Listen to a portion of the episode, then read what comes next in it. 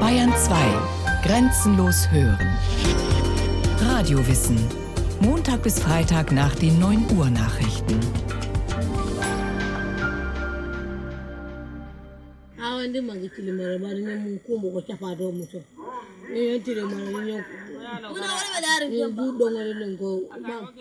Afrika. Hier ist in den letzten vier Millionen Jahren der Mensch entstanden. Und von hier aus hat er die Welt erobert. In Afrika hat er das Sprechen gelernt und die Sprache hat ihm Mut gemacht, nach und nach über die Kontinente zu wandern und bis zur letzten Pazifikinsel vorzudringen. Die Sprache macht den Menschen zum Kulturwesen und sie hat ihn in die Lage versetzt, die Herrschaft auf dem Planeten zu übernehmen.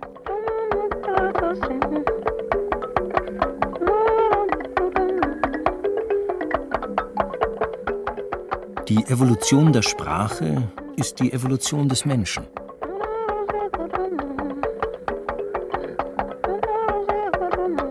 War das ein Mensch, dessen spärliche Reste der Ausgräber gerade aus geologischen Erdschichten geschaufelt hat, oder war es keiner?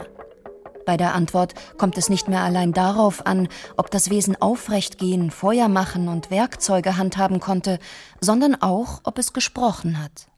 So etwas wie eine Vorsprache haben schon frühe Menschen vor einer Million Jahren artikuliert. Sicher jedenfalls der Neandertaler vor 300.000 Jahren. Niemand wird je wissen, wann und wo Sprache im modernen Sinn entstanden ist. Auf immer sind die ersten Wörter im Hintergrundrauschen der Jahrhunderttausende verklungen. Menschliche Fossilien geben davon kein Zeugnis. Der Franzose Professor Jacques Hublin, der in Äthiopien die ältesten Vormenschen überhaupt ausgräbt, kann dennoch eingrenzen, wann Sprache im heutigen Sinne entstanden sein muss. Wir sind zunehmend davon überzeugt, die moderne Sprache hat sich erst mit dem anatomisch modernen Menschen entwickelt. Diese anatomisch modernen Menschen haben sich vor 200.000 bis 100.000 Jahren in Afrika ausgebreitet. Gleichzeitig haben sie begonnen, Symbolzeichen zu benutzen, denn dafür brauchten sie Sprache. Von der Genetik wissen wir, die modernen Menschen heute stammen von einer Gruppe dieser frühen Menschen ab.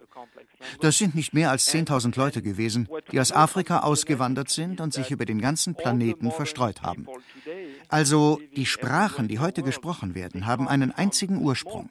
Und das sind die Menschen, die Afrika verlassen haben. Schuld war zunächst nur das Wetter. Bei einem einschneidenden Klimawechsel vor zwei Millionen Jahren starben die ostafrikanischen Regenwälder und die Vormenschen traten hinaus in die Savanne. Damit veränderte sich ihr gesamtes Leben. Gelegentlich aufgerichtet hatten sie sich schon vor vier Millionen Jahren, jetzt aber wurde der aufrechte Gang die bevorzugte Art, sich fortzubewegen. Schließlich musste man das hohe Gras überschauen. Da der Kopf nun aufrecht auf der Wirbelsäule saß, rutschten Gaumensegel und Kehlkopf nach unten. So wurde der Rachen frei für artikulierte und voluminöse Laute. Die anderen Primaten, die sich weiter auf den Handknöcheln abstützten, brachten und bringen hingegen nur gequetschte Laute heraus.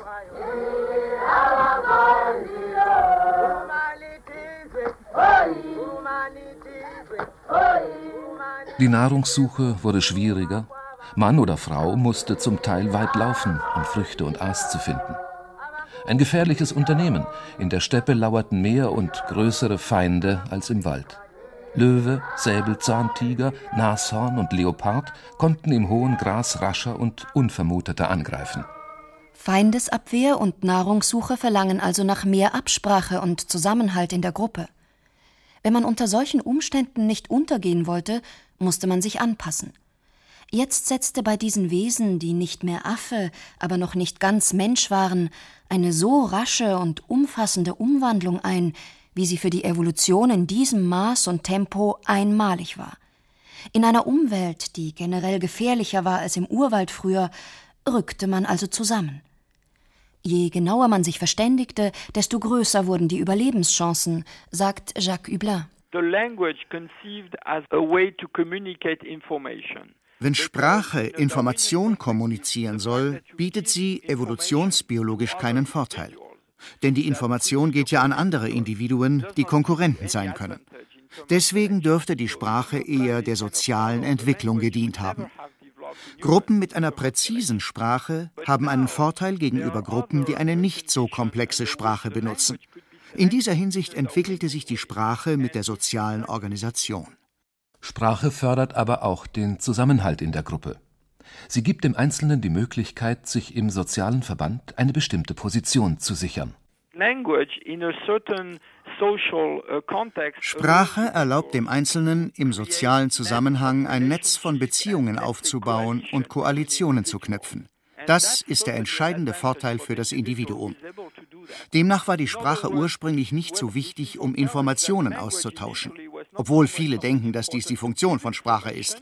Doch ist sie mehr das Bindemittel, um innerhalb einer sozialen Struktur Gruppen zu etablieren, um persönliches Prestige zu erreichen und Seilschaften zu unterhalten. Sprache würde demnach mehr eine politische Funktion haben. Trotzdem, mit Sprache positioniert man sich nicht nur im sozialen Zusammenhang, sondern auch in der Umwelt. Wie sollte man den anderen mitteilen, wo genau man ein Aas gefunden hat, das auch von den anderen der Sippe weiter ausgeweidet werden kann, wo ein fruchttragender Baum steht, gerade in der Savanne, wo die Wege oft weit sind und die Orientierung schwer ist? Kann die Jagd auf Großwelt anders als in abgesprochener Koordination erfolgreich sein? Ein Säbelzahntiger hat einen schnell zerfleischt, wenn der geworfene Speer nichts taugt oder nicht an der richtigen Stelle sitzt.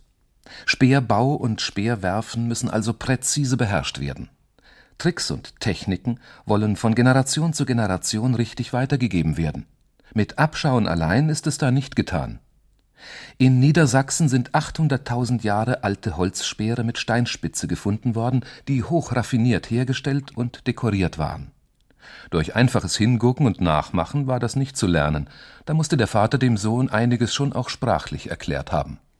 Sprache entwickelt sich also nicht irgendwie und zufällig, sondern in einem komplexen Zusammenhang gegenseitiger Abhängigkeiten. In sich verändernden Lebensumwelten behauptet sich Mensch nur, wenn er anpassungsfähig und differenziert auf die äußerlichen Herausforderungen antworten kann. Das unterstützt Ansätze zu einer lautlichen Wissensübermittlung innerhalb der Gruppe, denn Sprache erlaubt, und das ist ihr Erfolgsrezept, Umwelterfahrungen einzuordnen, mitzuteilen und vorherzusagen. Maybe some environmental changes has had an influence wenn sich die Umwelt verändert, wirkt das auf die Selektion bestimmter Fähigkeiten. Wir wissen, dass es in den letzten 500.000 Jahren sehr rasche und dramatische klimatische und andere Umweltveränderungen gab. Viele Kollegen glauben, diese geradezu durchgeschüttelte Umwelt hat die sozialen und kognitiven Fähigkeiten des Menschen stark beeinflusst. Mehr noch, sie hat den Menschen geradezu in der Weiterentwicklung seiner Fähigkeiten vorwärts gedrängt. Und mit dabei war natürlich die Sprache. Sprache im heutigen Sinne spricht der Mensch seit höchstens 125.000 und seit mindestens 40.000 Jahren. Als Homo sapiens vor 50.000 Jahren begann, die Welt zu erobern, nahm er bereits eine komplette Sprache mit Worten und Grammatik mit. Wahrscheinlich setzte er sich gerade mit der Sprache gegenüber den alteingesessenen, eher ursprünglicheren Formen früherer Afrika-Auswanderer durch.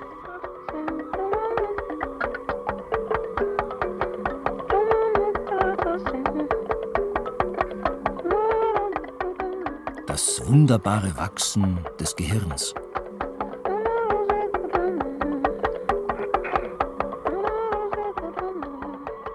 Innerhalb von drei Millionen Jahren, das belegen afrikanische Fossilien, wuchs das Gehirn des Vormenschen Australopithecus mit 500 Kubikzentimetern zu dem des Homo sapiens mit 1500 Kubikzentimetern heran. Das war das Dreifache seines früheren Volumens – aus evolutionsbiologischer Sicht bedeutet dies eine unglaubliche Steigerung. Dabei handelt es sich aber nicht nur um einen quantitativen Zuwachs, intern ist damit auch ein qualitativer Umbau vonstatten gegangen. Uh, uh,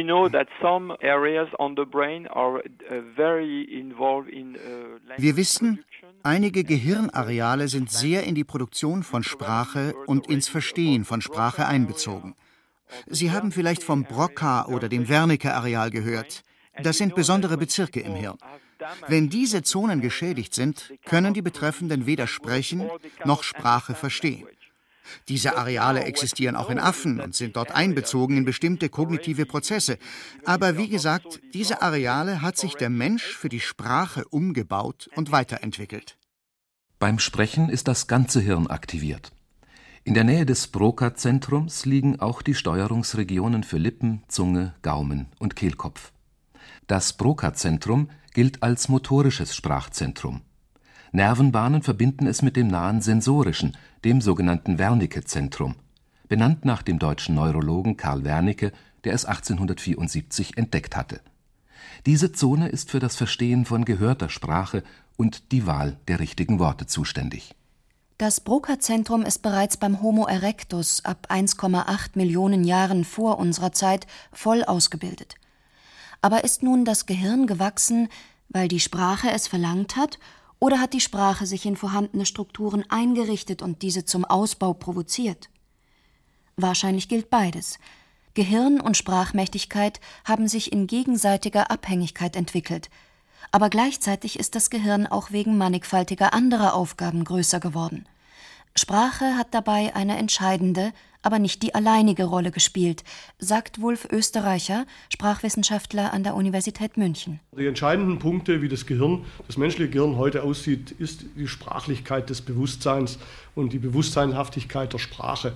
Das räumliche Denken, die Affektivität, emotionale Regungen, äh, logisches Schließen und alle diese Dinge, die gibt es teilweise ja natürlich ohne Sprache.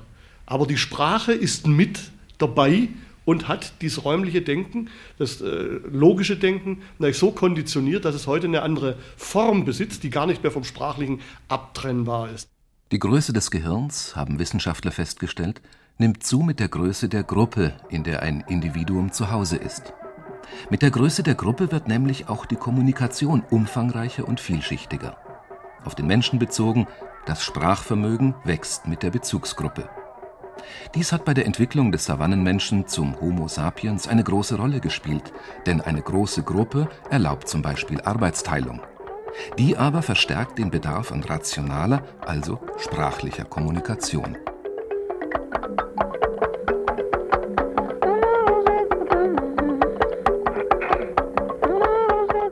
Wie der Rachen zu Wort kam.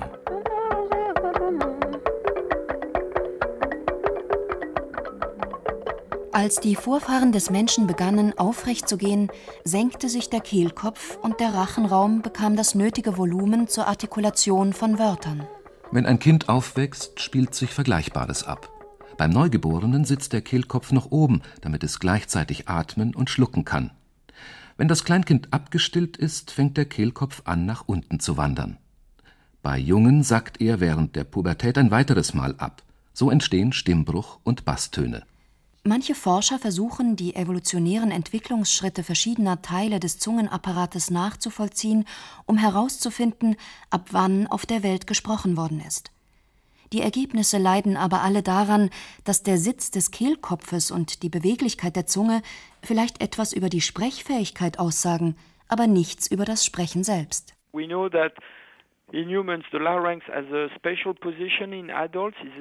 wir wissen, dass der Kehlkopf bei Erwachsenen sehr niedrig sitzt und der Stimmtrakt flexibel aufgebaut ist.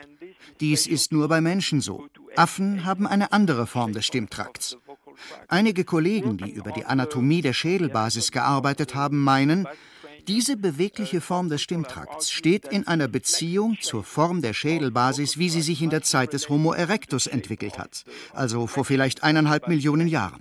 Aber wenn Sie eine Trompete haben, heißt das noch nicht, dass Sie auch darauf spielen können.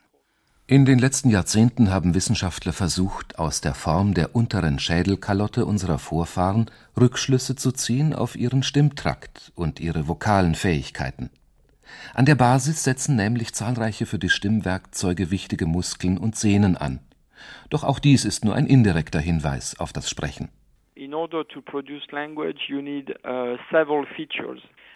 Um Sprache zu produzieren, brauchen Sie verschiedene Dinge. Sie benötigen eine spezielle Anatomie des Stimmtrakts, eine sehr fein arbeitende neurologische Kontrolle dieses Stimmtrakts und ein Hirn, das diese ganzen Informationen generieren und steuern kann. Wir sehen heute, dass sich all diese Bestandteile unabhängig voneinander entwickelt haben. und ursprünglich nicht für die Sprache gedacht waren. Aber weil diese Bestandteile in einer bestimmten Phase der menschlichen Evolution zusammengekommen sind, haben sie dem Menschen erlaubt, Sprache zu entwickeln. Vermutlich hat den ersten Schritt zur Umgestaltung des Sprechapparates der Homo erectus vor 400.000 Jahren getan. Später sprach der Neandertaler wahrscheinlich wie heute ein sechs- bis elfjähriges Kind. Jedenfalls ist es ein Mythos, der Neandertaler habe nur ein nasales Grunzen von sich gegeben. Fazit. Neurologisch und anatomisch gibt die Suche nach dem Alter der Sprache im Detail nicht viel her. So viel scheint klar. Die menschlichen Vorfahren hatten vor mehreren hunderttausend Jahren alle Voraussetzungen, artikuliert und syntaktisch einigermaßen differenziert zu sprechen. Aber die Belege dafür sind immer nur indirekt.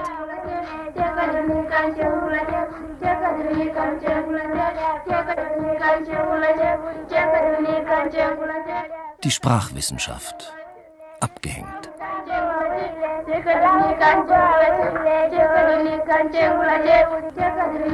Die geisteswissenschaftliche Sprachwissenschaft hat sich aus der Suche nach dem Ursprung der Sprache heute dezent zurückgezogen.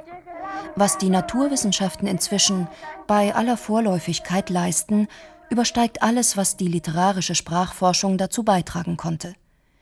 Mehr als theoretische Ansätze, wie Sprache entstanden sein könnte, haben die Linguisten nicht. Beweise bleiben sie schuldig. Widerlegt ist zum Beispiel, dass von der Kommunikation der Primaten bis zur heutigen menschlichen Sprache eine durchgehende Entwicklungslinie führt. Ebenso wenig ist es möglich, heutige Sprachen in eine ferne Vergangenheit bis zum ersten gesprochenen Wort zurückzuverfolgen. Von einer wie auch immer anzuhörenden Ursprache will niemand mehr etwas wissen. Sprachforscher Wulf Österreicher hält auch nichts davon, Kinder beim Sprechenlernen zu beobachten und von da auf die Evolution der Sprache zurückzuschließen. Man muss davon ausgehen, dass natürlich der kindliche Spracherwerb nicht den Sprachursprung repetieren kann. Denn schon im Mutterleib nimmt das Kind teil an kommunikativen Erfahrungen, die sie noch nicht sprachlich sind natürlich. Aber äh, es ist so, dass diese Kinder ja, sobald sie geboren sind und dann mit der Mutter unterwegs sind, sind sie ja in einem sprachlichen Bereich schon drin. Die Mutter spricht die ganze Zeit, die erfinden ja die Sprache nicht nochmal. Und äh, insofern müsste man da auf jeden Fall sagen, dass der kindliche Spracherwerb uns für die Ursprungsproblematik keine Hinweise geben kann im strengen Sinn. Als die Linguistik von physiologischer, neurologischer und anthropologischer Forschung noch nicht überholt war, kursierten zum Teil recht kuriose Theorien. Zum Beispiel die Wow-Wow-Theorie. Die Menschen imitierten Umweltlaute und fanden so zur Sprache. Oder die Pfui-Pfui-Theorie. Danach erwuchs die Sprache aus emotionalen Ausrufen von Freude, Angst, Schmerz, Lust oder Abscheu. Oder die Hauruck-Theorie. Am Anfang allen Sprechens standen Ausrufe gemeinschaftlicher Aktivitäten. Die ersten Sprachäußerungen des Menschen haben nun einmal keinerlei Spuren hinterlassen. Sie sind für alle Zeiten verklungen. Und keine Methode ermöglicht es, herauszufinden, ob sie sich aus Empfindungslauten entwickelten, Naturtöne nachahmten, von einem Arbeitsrhythmus inspiriert wurden oder vorwiegend aus Gesten bestanden. So schreibt der Sprachforscher Martin Kuckenburg in seinem Buch Wer sprach das erste Wort? Jedenfalls bleibt es eine ungeheure Leistung des Menschen, auf dem Weg von seinen frühen Vorfahren bis zum heutigen Homo sapiens eine Unzahl reich gegliederter Sprachen entwickelt zu haben. Sprachen, in denen rohe Beschimpfungen ausgestoßen und zarte Liebesgedichte gehaucht, Mütter mit Worten ihr Baby ankosen und auf der Bühne Shakespeare-Dramen, ja manchmal auch geschmettert werden.